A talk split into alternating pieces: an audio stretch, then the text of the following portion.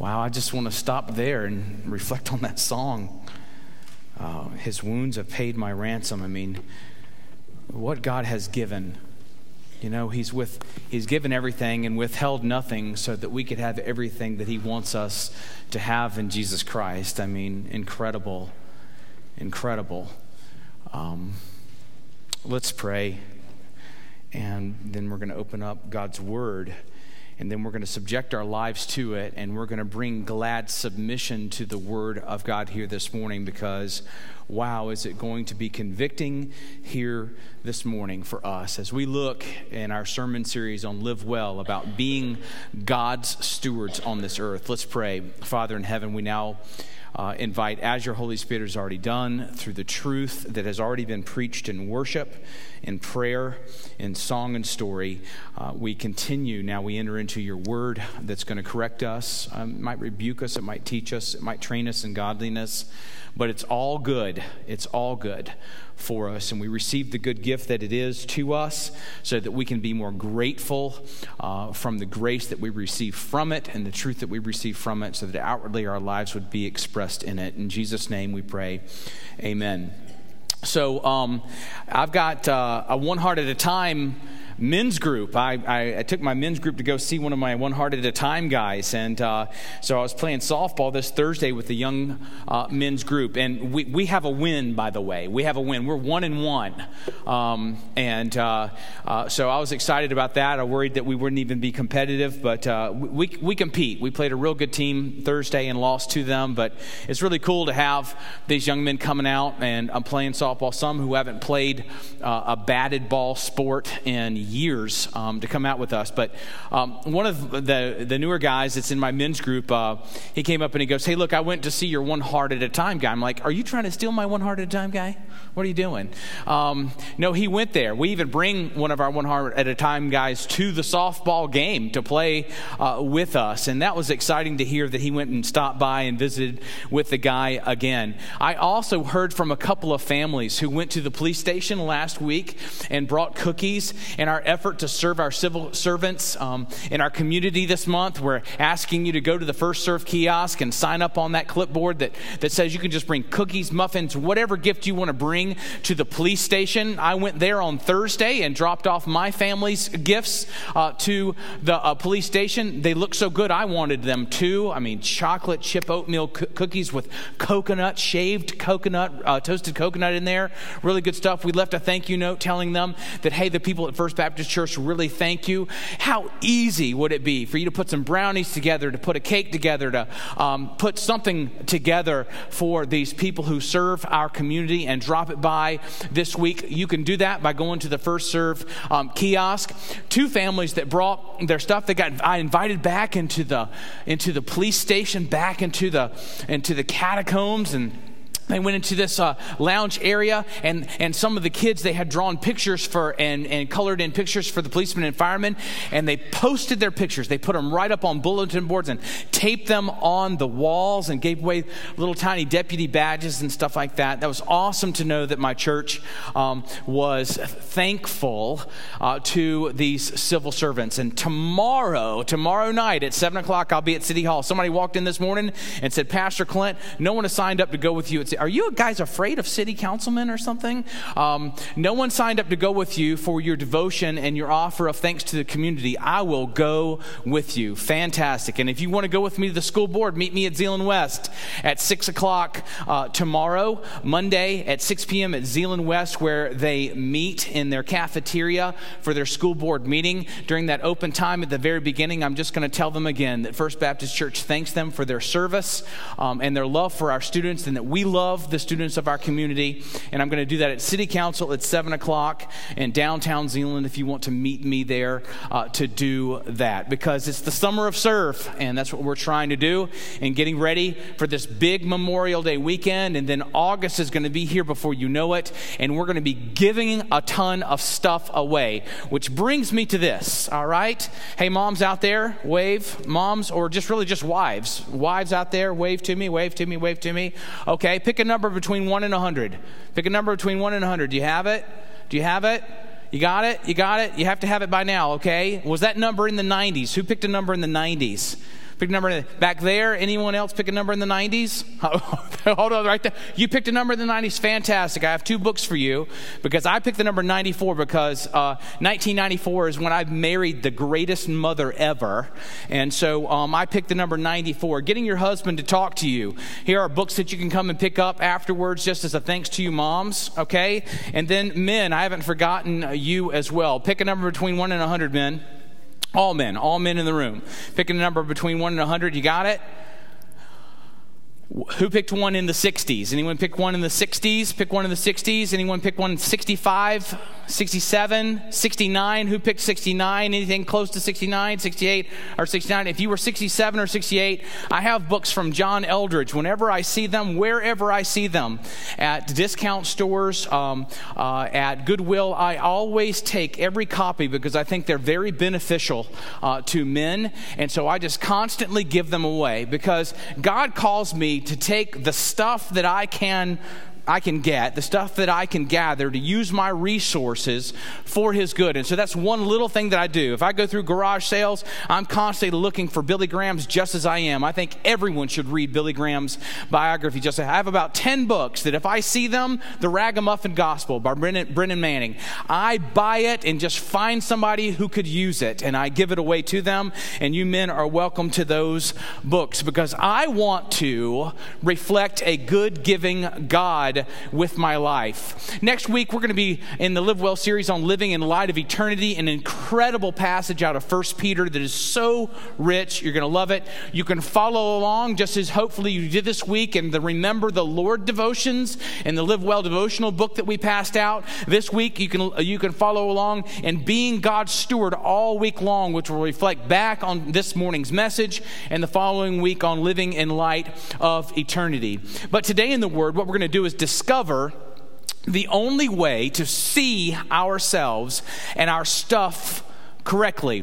We've got to get the correct theology about stuff, about everything, in order to have orthopraxy, the correct practice of everything in our lives. So we're going to see ourselves and our stuff correctly as God's Word shows us how we can reflect God as joyful stewards of His great generosity. And the first place that we're going to go this morning is Genesis chapter 1. There's going to be a few pieces of Scripture that we put up first to remind us of God's generosity, but then we'll really tackle Genesis 1, and then we'll look at Matthew 6 and investigate that as well here this morning. Here, try this phrase out as you're turning to Genesis chapter 1. Genesis, you're right in the beginning of your Bible. Try out this phrase. See how it sounds. Say it out loud after me. God, I've given you enough. Can you say that? God, I've given you enough. That just don't sound right, does it? It doesn't sound right because it isn't right. How could we say to God, I've given you enough, when God has given us everything? We're the most generous living being in the universe, the eternal heavenly Father who loves us so much that he would give even his own son, who would even lay aside some of his glory and wrap himself in human flesh and become like nothing, would empty himself, the Scripture teaches, so that we could have incomparable riches and immeasurable power through the grace of God in Jesus Christ. God, I've given you enough. It just doesn't make sense. When I was 7 years old, my father every summer was coaching an all-star baseball team of some sort, and we were always at some tournament somewhere in the South, whether it was a district tournament, a state tournament, an Eastern Regional tournament. And I would often receive $1 from my mother. She would pack the lunch in the little cooler, and so it was a ham and cheese or a turkey and cheese sandwich and an apple and things like that. But I got $1 that I could use for that day at the concession stand. And back then, if you were smart with your money, you could get a Coca-Cola, you could get a candy bar, and you could maybe get 3 for 10-cent bubble gums. You get the apple bubble gum or the regular bubble gum. So when my father saw that I had just purchased a Snickers bar, and it was between innings, and he stepped out from around the dugout and saw me there, and he said, "Hey, son, can I have a bite of your Snickers bar?" I stiffened immediately. I threw up fences. Even knowing that it was his dollar, I had appropriated it as mine. So what I did was I pinched off a tiny little corner off of the Snickers bar, this little corner off of it, and I handed it to him with my stubby, dirty little fingers. I can still remember what he said. He went, "Gee, thanks. Let's just go ahead and get some real conviction right from the start. Listen to A.W. Tozer when he talks about our possessiveness. He says, there can be no doubt that this possessive clinging to things is one of the most harmful habits in the Christian life. You can cling to a candy bar. Because it's so natural, it's rarely recognized for the evil that it is. When was the last time that you saw how evil it was to think that anything belonged to you?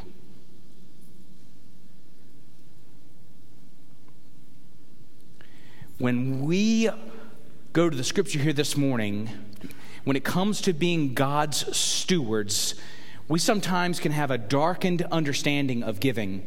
We can see it as begrudging theft. Well, it's my duty, God wants it. And so some of us, we love 10% because 10% means we still have 90 grand that we can spend, or 50 grand that we can still spend on ourselves, or whatever. 10% isn't a whole lot. We still have a whole lot more that we can spend upon ourselves, but we still see it as begrudging theft. God's taking some of our stuff, but at least he's not taking most of our stuff. Or we can see it pride. We can say, here, God, take some of this. You've got to be impressed with how much I'm giving, because now if you look at my salary, I mean, I'm giving in the thousands to you, God. We can have a darkened understanding. How can God be impressed with our giving a little when he owns it all in the first place? It's Mother's Day, and my family, we're going out to lunch. I'm not telling you where because we don't want to stand in line with you. No, we're going for Mexican today and celebrating that, Mother's Day, and then we're having a special night at home, and that's really none of your business. And so... but we're going out to lunch today, and I can remember all the years that Father's Day would come around when my kids were younger, when my boys were like 6 and 8, and my daughter was just a toddler and stuff like that. And boy, they got excited about Father's Day because they were taking me out to lunch on Father's Day. Yeah. And so we would go, where they would really enjoy food. So we'd go to a family-friendly place and stuff like that. Dad, we're taking you out to lunch for Father's Day. No, I'm taking us out to lunch for Father's Day. My wallet is handling Father's Day. Just zoom out to God's perspective. He's spending and spending and spending and spending on you all the time, children of God. He's giving and giving and giving. He's taking you out and taking you out and taking you out for your special day, because every day really is Father's Day. Our eternal Heavenly Father, and moms, we bless you. I mean, what greater givers are there than moms? The ones who are willing to stay awake at 2 o'clock in the morning and wipe the vomit from our mouths when we're sick with the flu. The ones that are willing to cheer us on and bring our lunch to school when we forgot our lunch for the second time that week. There's no one really more giving than moms. And this morning we want to say, hey, thanks, moms, because you reflect God back to us as a good gift giver. Thanks, moms. And today, instead of most days when your pastor says, who do you love? And you're supposed to say, Jesus. You could say, moms here this morning. We love moms. Thank you, moms, for giving so much. You've given without getting in return. And yet, moms are a little different than God, because God gives to get something in return. It doesn't mean that God is capricious. It doesn't mean that God is a killjoy in our lives, it doesn't mean that God is greedy for anything. What God wants back is glory, because his glory reflected to the earth is what points people to him so that he can give the good gift of his grace to anyone who would want to know Jesus Christ as their Savior. So when God gives to us, he does want something in return. He wants our lives back, given in glory to him. To God, who is truly the giver, we are simply the steward of the life that he has given us. And so we have to start with the proper theology this morning. So we're going to look at the God who gives. Who is the God who gives? Well, first of all, God owns everything. If you insert Psalm 24:1 into your theology, it says this: the earth is the Lord's and the fullness thereof, the complete expanse of the earth. Everything that is visible and tangible, anything that you can see, anything that you can comprehend that is out there, that you can acknowledge is reality, it's real, it belongs to God. The world and those who dwell therein. God doesn't just own the world, he owns me. He owns you. We belong to God. And so we take what we own and we give it back to our owner in glory to him. Second of all, God is incredibly generous. He owns everything, but he's incredibly generous. How indignant were the Pharisees when they heard the parable of the talent, of the workers being paid. And this guy goes out and he hires at 9 o'clock in the morning. These guys work all day and they earn a denarii. And then he hires a few more people at 12 o'clock and they earn the same wage. And then he hires people at 5 o'clock, 1 hour before sundown. They only work for an hour and they still get this great wage. And the earlier workers are indignant. They're upset because they apparently didn't get what they deserved. How can we say that? There's another phrase that just doesn't work. God, I'm not getting what I deserve. Because the truth of the matter is, we're getting what we don't deserve. We're getting grace from God. We're getting a gift that could not be earned. Listen to just an excerpt of Our Daily Bread from February of 2012 on how generous God is. He makes our cup overflow, Psalm 23:5. He's able to do exceedingly abundantly above all that we ask or think, Ephesians 3:20. His grace is sufficient for any difficulty that life brings our way, 2 Corinthians 12:9.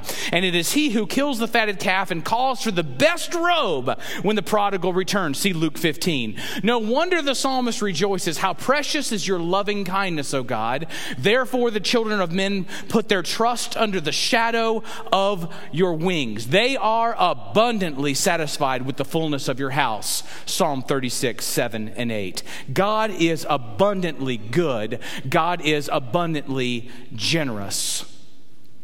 So I did some more study just on all that God gives. I started in Ephesians and got so tired of listing all of the things in the book of Ephesians that God has done for us. I went over to the book of Colossians and just looked at the first two chapters in Paul's letter to the church at Colossae. Here is what God has so generously given to us just in the first two chapters. Grace and peace, chapter 1, verse 2. Hope laid up in heaven, verse 5. Power, peace, and joy, verse 12. Qualification to share in the inheritance of the saints of light, verse 12. That means a future sinless existence, by the way. Deliverance from the dominion of darkness and transferred into the kingdom of God's beloved Son, verse 13. Redemption and forgiveness of sins, verse 14. Reconciliation to God through Christ's body of flesh, only through Christ, his body of flesh, presented as holy and blameless and above reproach, verses 21 and 22. Then filling with Jesus Christ, who is the head of all rule and authority, chapter 2, verse 10. Buried with Christ in baptism, that's the sinful man, and raised to life through faith in the powerful working of God. That's the new man, verse 12 of chapter 2. Circumcised, not in flesh, but marked by faith in Jesus, taken from dead and trespasses, and made alive together with God, verse 13. The record of all debts canceled, verse 14. The disarming of the demonic powers in the world that serve sin and threaten or cheapen or reject grace, verse 15. That's just two chapters of one letter. of what God has given us. You can never outgive God. It can't happen. Our very generous God is a sharer of his good gifts. He's withheld nothing so that we might have everything. 2 Corinthians chapter 8, verse 9 shares it this way. For you know the grace of our Lord Jesus Christ. What ought you know about the grace of our Lord Jesus Christ? What ought you know about the grace? It's generous. It's abundant. You know the grace of our Lord Jesus Christ, that though he was rich, yet for your sake he became poor, so that you by his poverty might become rich. Oh, we're wealthy because of the grace of God. So what conclusion should we come to in looking at God first and the way that God gives? I cannot outgive God. I can live a life of thanks for God's generosity, but I cannot outgive God. There you go. But I cannot. We're not coming at you hard this morning about stewardship because we want more money from you. Sure, the church always needs money. We constantly need money. We need $700,000 a year to accomplish all the goals and vision that we have. We want your stuff in August. We wanted you to take every gently used clothing, shoes, school supplies, learning toys, and things like that, even winter outerwear to give to families in our community in August when we just have this massive giveaway. Sure, we want your stuff. Sure, we want your money. But God wants more than that. He wants your everything. He wants your life. And he wants your life as an act of gratitude back for him, the generous gift giver. So how I direct everything, all of my resources, that's what God is about. He wants me to follow his plan for biblical stewardship so that I can live more freely by his grace. See, we think if God takes more, he's going to put us into bondage. We're going to run out of money. We're not going to get to keep some of this stuff. When really what it is we're living in bondage to our stuff, which is not our stuff, was never our stuff, and won't continue to be our stuff because it's going to be taken anyway. And so we ought to live lives of gratitude to God. Listen to Colossians 3:17. And whatever you do in word or deed, do everything in the name of the Lord Jesus, giving thanks to the Father through him. So what Paul is saying, remember what I did in chapters 1 and 2, told you about all the things that God has given? What Paul concludes by the end of the third chapter to the church at Colossae, he says, everything that you do can and should be out of gratitude to God. Every act, every decision that you make truly is a spiritual decision if you have in view correctly your God. If you see your God correctly and you see his great generosity, you see how he shares with you, you know the grace of God for what it is, then you do everything out of thanksgiving, whether it's in word or deed. Do it all in the name of the Lord Jesus, giving thanks to God the Father through him. God owns everything. God is generous. But we are called by God in gratitude to give back. Because where there is gratitude, there will be generosity. Where there is gratitude, there will be giving.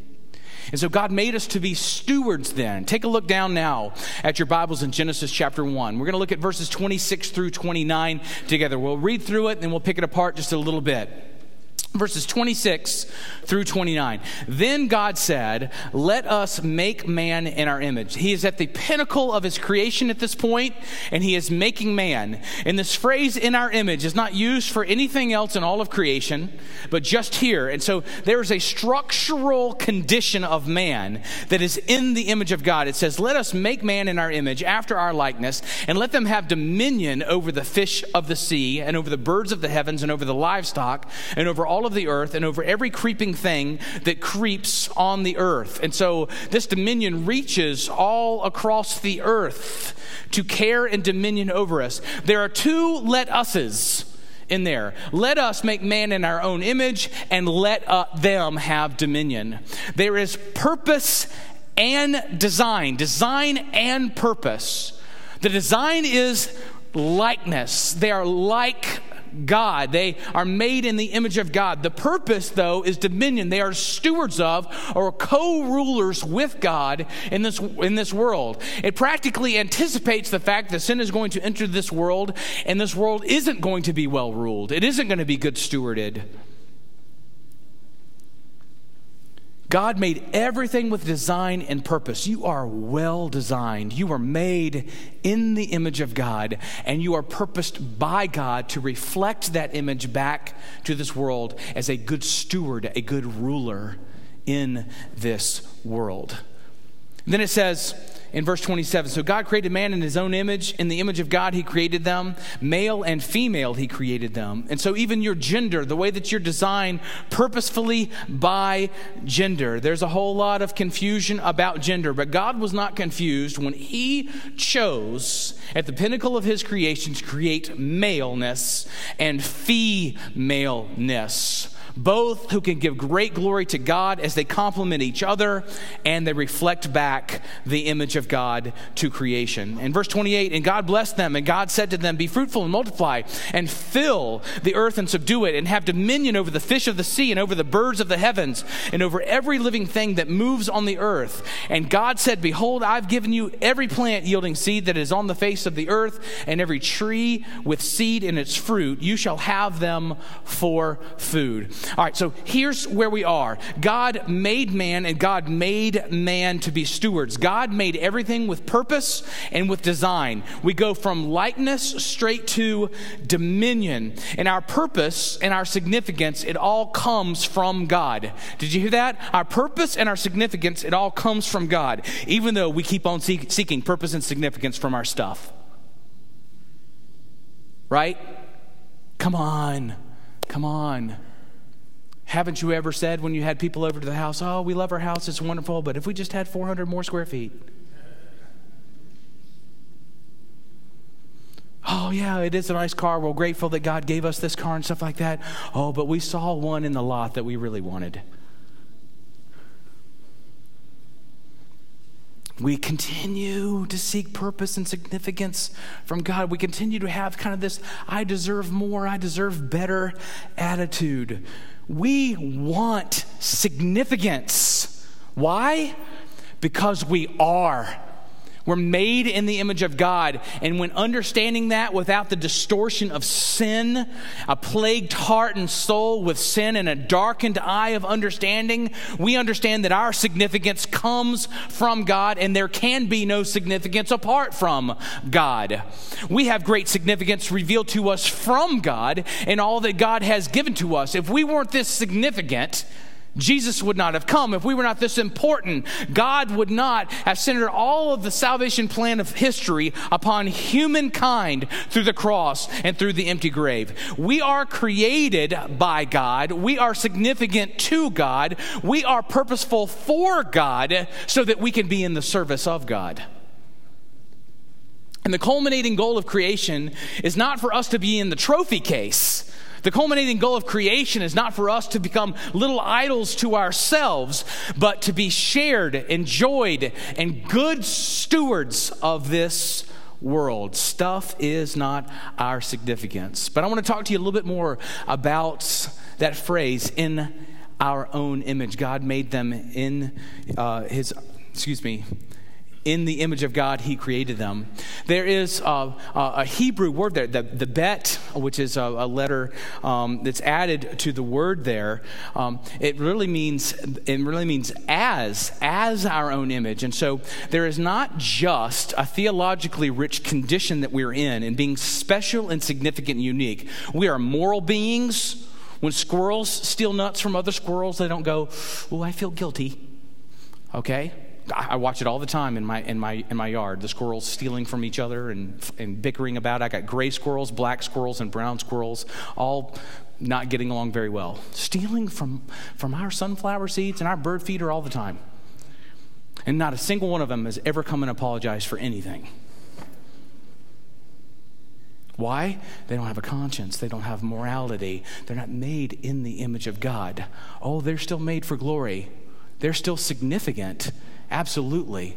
They all come together, as all of creation, and sing the praises and the glory of God because of the way God uniquely and specifically created all of these beings. But man is unique. Man is special. He has morality. He has the ability to reflect and to see God in his heart and mind and to relate to him. But not only is he that, in the image of God, he is as the image of God. He's a God bearer. He's a God reflector, is what it means. We are a special work of God as God bearers. So the intended meaning here is not just conditional, but also representational. Human life reflects God's nature. We have morals, we have conscience, we represent God, but the things that we do can be seen as a reflection of God's character, God's purpose, and God's meaningfulness in the world. If we're loving, people can identify with God's love. If we're kind, people can identify with God's kindness. If we're sharing, people can identify with God's generosity.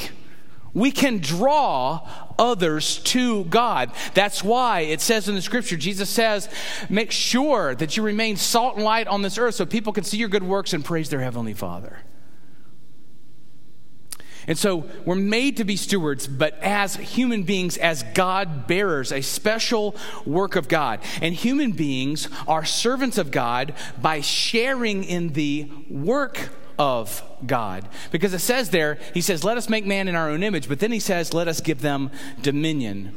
And so males and females, both of us, we have a great capacity and a responsibility by virtue of being in the image of God to be as the image of God. We share in the work of God. We are a work of God, but we share in the work of God as well. And so what are the things that we pull down from this rich theology in Genesis chapter 1? First of all is this, is I am a special work of God. You are designed beautifully. God wants you to revel in the way that he created you, but you're also designed with purpose, and part of that purpose is to share the work of God in all of his creation. Yes, don't throw trash on the ground. Recycle when you can. Don't be wasteful with water, with electricity, with gasoline, with all those things, those resources that are here, because we're sharing in the work of God in creation. It doesn't make me a hyper-environmentalist, but it certainly should be that in appreciation for all that God has created and all that God has given me, I am being resourceful with what God has given me. I'm a special work of God. I share in the work of God, and I have dominion. And the word there in the Hebrew for dominion, it actually means to put down opposition against. Okay? It means to constrain. All right? So listen, creation has its limits. Creation is limited. I'm limited. I'm male. I have created limits. I can't be both male and female. I can't be half man, half squirrel, half man, half goat, as so many people have created in mythology and paganism and things like that. No, there are limits to that, and there are limits even in dominion. Since the world was going to be broken by sin, the world needs and needed limits. The creation wouldn't be able to rule itself without the imposition of rule by God and through God's stewards. And so we made the first conclusion, I cannot outgive God because God is incredibly generous. But the second conclusion would be this, that everything that I am and everything that I have is for God. It's for God's glory. I own nothing, but I have the world's best co-op. I do. And so my wife shook me up about two years ago. I said, we need this. And she said, well, I think the neighborhood has it. I said, what do you mean the neighborhood has it? She goes, well, we have a neighborhood co-op. Have you never been to the website for our neighborhood co-op? And I said, no, how do you get on to the neighborhood co-op? She goes, well, people in the neighborhood, they say, well, I've got all this stuff. Does anybody need this stuff? And we co-op, and sometimes we say, well, for $10, I'll take that, I'll take that, I'll take that. And I'm going, oh, no. It's just another disguise for a shopping website. But no, she said that they have it right there. And so we co-op with the neighborhood sometimes. God is the great co-op. Look at all that God is sharing. It all belongs to God, but he's a great sharer. And so we're going to be sharers of good things if we recognize the good and generous God. We're going to share good things. We're not going to share junk. We're going to share some of the best of our stuff as we give our lives away to God. God, I've given you enough. It just doesn't work. It works for the IRS. It works for the car repairman, definitely. It works for the mortgage lender. It works for your son who's going out on Friday night with his friends. It just doesn't work with God. And so, turn now to Matthew chapter 6. And now that you've seen the significance of God and rich theology of God, the generous good gift giver, and the significance that he has given to us as his stewards in all of creation, now Jesus says, hey, how are you going to handle your life in Matthew chapter 6? He says, lay up treasures in heaven. Lay up treasures in heaven. Jesus is concerned about how we now spend our lives with all of our resources. And the word treasure is the key word of this whole thing, is because he's going to say right in there, where your treasure is, there is where your heart will be also. And so someone who says to me, I know it's coming. Eccles is going to land the plane. He's going to tell me whether or not I can buy this boat. He's going to land the plane. He's going to tell me whether or not I can go on this 2-week vacation, even though I had to borrow some out of my retirement. He's going to tell me whether or not I can afford this candy bar. And it has nothing to do with any of that. It has to do with the condition of the heart. If we would honestly ask ourselves, what do I treasure? What do I treasure? What you treasure will determine where you're laying up, on earth or in heaven. So Matthew 6, verses 19 to 24, do not lay up for yourselves treasures on earth where moth and rust destroy and where thieves break in and steal. So there's two ways to lose, okay? You lose just by keeping until it goes to the garage, and then it goes to the attic, and then it goes to the storage room, and then it goes to Goodwill. Or you lose because thieves break in and steal. My parents were robbed 3 times on Christmas Eve. 3 times. And had to replace their computers, their phone system, in my father's office. Don't lay up for yourselves treasures where you just ain't keeping them. You're just not gonna. But verse 20, but lay up for yourselves treasures in heaven where neither moth nor rust destroys. There is eternal value. There is shiny, bright, brilliant, no depreciation value in your eternal investments. So lay up for yourselves treasures in heaven where moth and rust where neither moth nor rust destroys, or where thieves do not break in and steal. For where your treasure is, there will your heart be also. The eye is the lamp of the body. Now Jesus is going to talk about seeing. The eye is the lamp of the body. And the dimness of that lamp or the brightness of that lamp is decided by this eye. If your eye is healthy, if your eye is good, it's constituted well, it's healthy, the whole body will be full of light. But if your eye is bad, your whole body will be full of darkness. If then the light in you is darkness, how great is the darkness? And Jesus is now going to set up oppositional ideas. He's going to say, no one can serve 2 masters. For either he will hate the one and love the other, or he will be devoted to the one and despise the other. You cannot serve God and money. Here's what he's saying there. He says, if the eye is healthy, it's completely healthy, and you're serving God. If the eye is dimming, if it's darkening, if it's unhealthy, it's going to get unhealthier and unhealthier and unhealthier. And you're going to go in one direction, or you're going to go in the other direction. What are the truths that we pull down from this passage? Well, first of all, don't invest resources where they will be taken away. Anything that you say is mine, that you want to keep, and find value in or significance in, it may not be today, it might not be tomorrow, it might be 30 years from now, but it won't be yours. It won't be yours forever. We can't keep anything. Naked we entered the world, and naked we will depart from it. they're going to be taken away somehow, somewhere. Second of all, invest where your resources can have eternal impact. Jesus does encourage investment. He's not discouraging investment. He's encouraging investment, but just not unsound investment. Stuff doesn't make us happy. God makes us happy. Where is your heart's pleasure? Do you treasure pleasing God with eternal investments? Then you will be glad and submitted and giving to your God. So the treasures that God wants us to lay up, they have to do with our hearts, the giving of ourselves, the giving of our time, the giving of our talents, the giving of our treasures.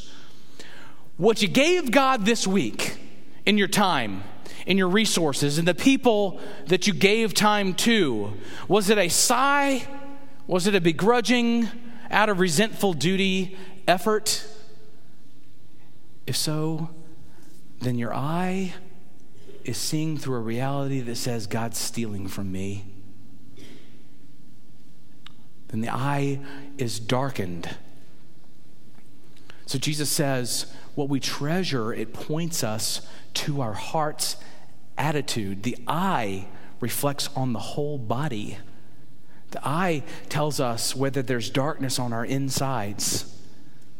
And so in verse 22, when he starts talking about the darkness of the eye, what he's saying is how you see reality directly equates to the level of darkness that you walk in. How you see reality. I think of Paul telling the church at Philippi to have lots of joy and to be partners in the gospel, that he who began in a good work in you is able to complete it on the day of Christ Jesus. But he says, do everything without moaning or criticisms. Don't get rid of your critical attitude. He says that people who really understand the grace of God are grateful people. They're give back people. So the reality directly equates to the level of darkness that we walk in, depending upon the reality that we see. So let me explain this, right? It's when you always wish you could have the next level thing. It's when you tell your friends, you know, you have this, but you don't have this yet. It's when you treasure what you don't have yet, but then you get it, and then all you want is something even bigger than that. It's when you guard what you have because sharing it would feel the same as losing it. The eye of your soul looks from a perspective of, I lack, I want, I need, I'm being cheated, and I'll only be happy if I can have more. But there is no more, there is no better that is enough or good enough for an eye that sees that way. It won't be. To start with an eye of darkness is to say, all right, God, how much do you want? The answer will always be the same. More than you want to give. If I ask with an eye of darkness, God, what do you want? The answer will always be more than you want to give. Because he wants everything. But that eye that's filled with light, it sees from a perspective of freedom and trust. Remember, we're talking about living well. God wants us to live well here. I want to live in freedom and in trust and by the grace of God in gratitude for the good gifts that God has given to me. It sees, that eye of light, it sees the real treasure of knowing God and through Jesus Christ, the good gift giver, and walking in accordance with God's word there, walking with the limitations that God has given me as a steward, not for my glory, but for God's glory. And Larry Perkett says it this way, when we surrender every area of our lives, including our finances, to God, then we are free to trust him, to meet our needs. But if we would rather hold tightly to those things that we possess, then we find ourselves in bondage to those very things. So the question then becomes, as Jesus finishes the passage, he finishes the story, mine or his? You can't serve both. Mine or his? There can only be one master. Hey, I learned something from Matt Chandler this week in listening to a message on stewardship from him. He said a phrase that I don't think I've ever thought or stated, and I'm going to say it right now. Don't ever hate conviction. Conviction is good. Conviction is a gift from God. You know what conviction does? It rights my heart. Conviction gets me to look honestly at an evil inside of me, a wrong inside of me. Don't hate conviction. Look, if there's a toe left that I haven't stepped on so far in the message, just take off your shoes and put it out in the aisle and I'll walk by. This is convicting. This is hard to hear, but it's about our lives.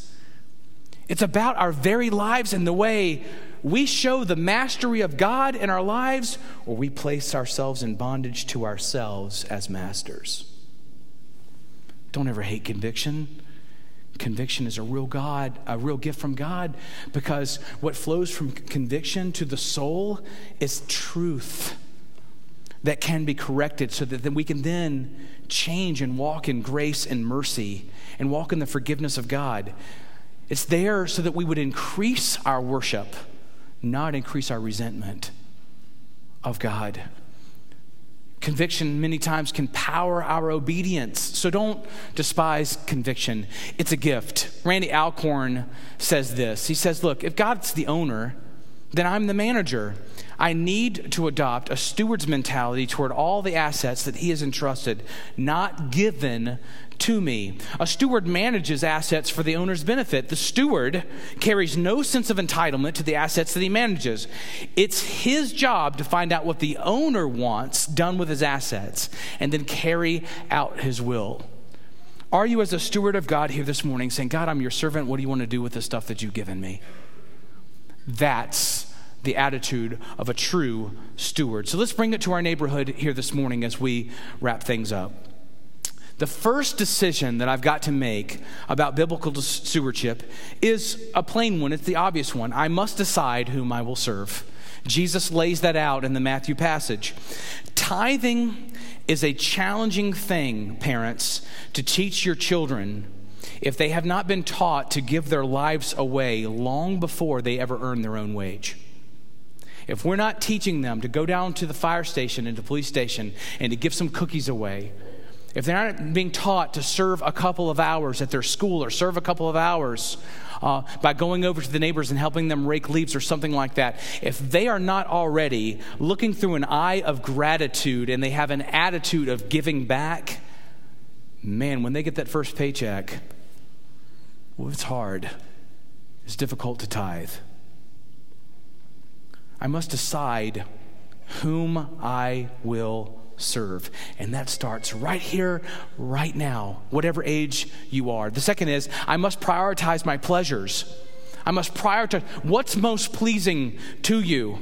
If you decided that you're going to serve God, then it means that it would bring greater pleasure to you to serve God than to serve self. And so, does my life represent God? Does the use of my resources show that I'm living for God and His pleasure rather than my pleasures? John Wesley asks three critical questions in prioritizing pleasures with life. He says this: in expending this resource, am I acting according to my character? A character that says inside that I'm not the proprietor, I'm not the owner, but I'm the steward of God's goods. The second question he asks is, am I doing this in obedience to God's word? Next time you fill up your gas tank, the next time you go out to eat, the next time that you spend an hour watching television, ask yourself, am I doing this in obedience to God's word? What in Scripture requires me to do possibly something else with this? Thirdly, can I offer this action up, this expense, as a sacrifice to God through Jesus Christ? Is everything that I'm doing reflecting God, and is it worship? Is the question. If so, then I'm a real good steward of all the stuff that God has given me, the time, the talents, the resources, everything. Spending will tell me what I love. Does this mean I cannot enjoy things? I mean, come on, Clint. I mean, hopefully you're going to tell us that we can enjoy some things. Absolutely. You're supposed to enjoy the good gifts of God, but enjoy nothing better than the gift of God's grace in your life, of God's generosity to you through His Son, Jesus Christ. It doesn't mean I can't go on vacation, I can't fish for a day, or own a pool table, but these things are not ever meant to be gods. They're terrible gods. Someone might say here, land the plane, just tell me if I can keep the boat or the extra 50 channels of television, or if I can still eat out 3 times a week. The answer lies not in the measurement of your wealth, whether you're worth $100 or whether you're worth $1 million. The answer does not lie in the measurement of your wealth or even the measurement of your giving, because you can't outgive God. You'll never meet that standard. The answer lies in whether my heart is oriented as a grateful steward to God. Am I enjoying what God has given me, but am I finding contentment in what I have? So much contentment that I'm willing to give anything that I have if it would please God. There's your answer. Ask yourself this question. If a lot of what I had disappeared right now, how bad would I miss it? Would my character take a hit? Would I begin to resent God? Maybe God wants to bring conviction to your way of seeing. And he wants to fill your body with light so you see with perfect light and brilliance. Am I a person who is continually, profoundly experiencing the grace of God in my life? If I am, then if I'm profoundly experiencing the grace of God, guess what? I'm offering myself back to God. That's the answer. Are you today offering yourself back to God? If you are, then your resources really belong to him and you're just managing them for him and for his glory. But it isn't just about deciding. It isn't just about pleasures. It's also about planning. My priorities must make it into my planning. Delayed gratification is a wonderful thing. How cool was it that about 5 years ago they reintroduced layaway plans at stores again, where you don't just go and purchase something on your credit card for 19% interest, but you pay for it as you get enough money to pay for it. We are not into delayed gratification today. In fact, we sometimes reverse the purposes of the good things in our lives. Instead of giving immediate acknowledgement to God for giving us good gifts, like our first fruits tithing, we delay giving to God as soon as there's going to be some extra money, and we spend it on ourselves immediately, which is not the order. All throughout Scripture, you see a first fruits priority in acknowledging God, because if I don't, my eye starts to darken, and I start to see God as a thief.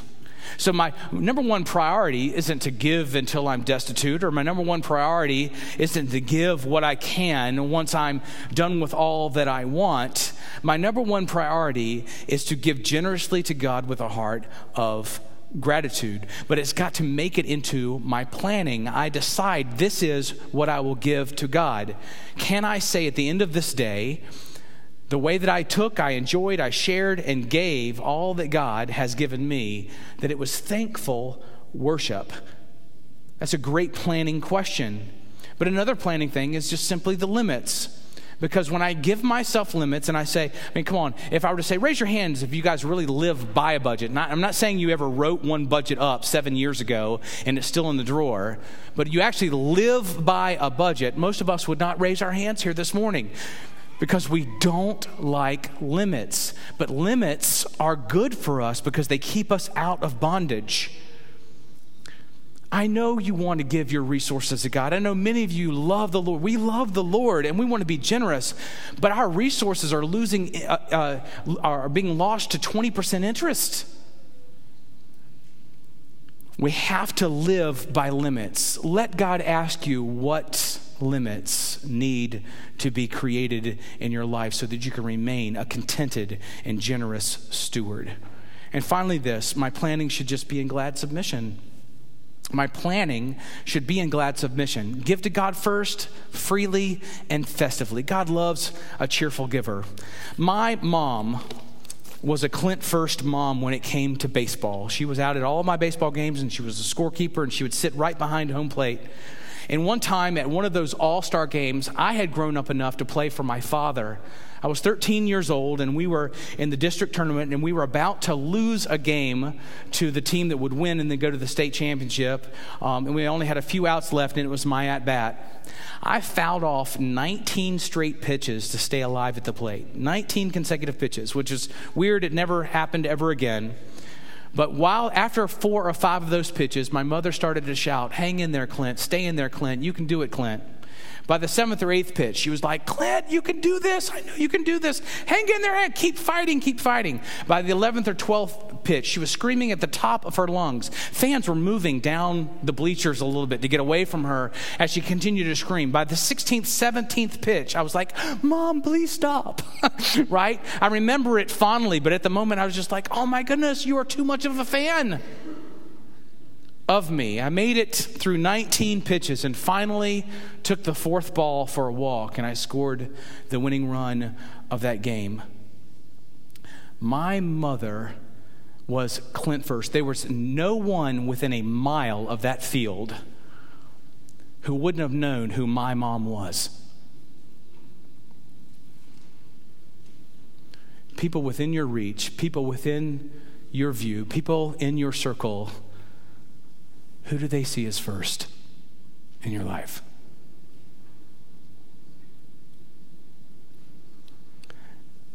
Glad submission.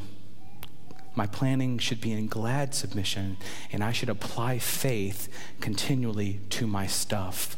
Be a person of faith. How do you do that? You say, well, how do I be a person of faith with my stuff every day? You just say, ask those questions that Wesley asked. Is this worship? This spiritual decision that I'm making with my stuff, is God praised with it? Is God pleased with it?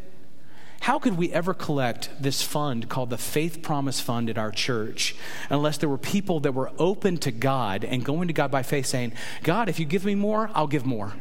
That's what the Faith Promise Fund is. $20,000, $30,000 comes in every year through the Faith Promise Fund just because people say, God, if you give me more, I'll give it back to you. Live a life of faith and glad submission as a steward to Almighty God. Mothers, happy Mother's Day to you. Enjoy the good gifts of God through your family, through a nice Mexican lunch if you want to as well. But let me pray. Father, this is hard teaching. This is convicting teaching, but we receive it in Jesus' name. We receive it by faith. We receive it by faith that looks at the great grace that you've given us, God. We want to be impacted by that great grace.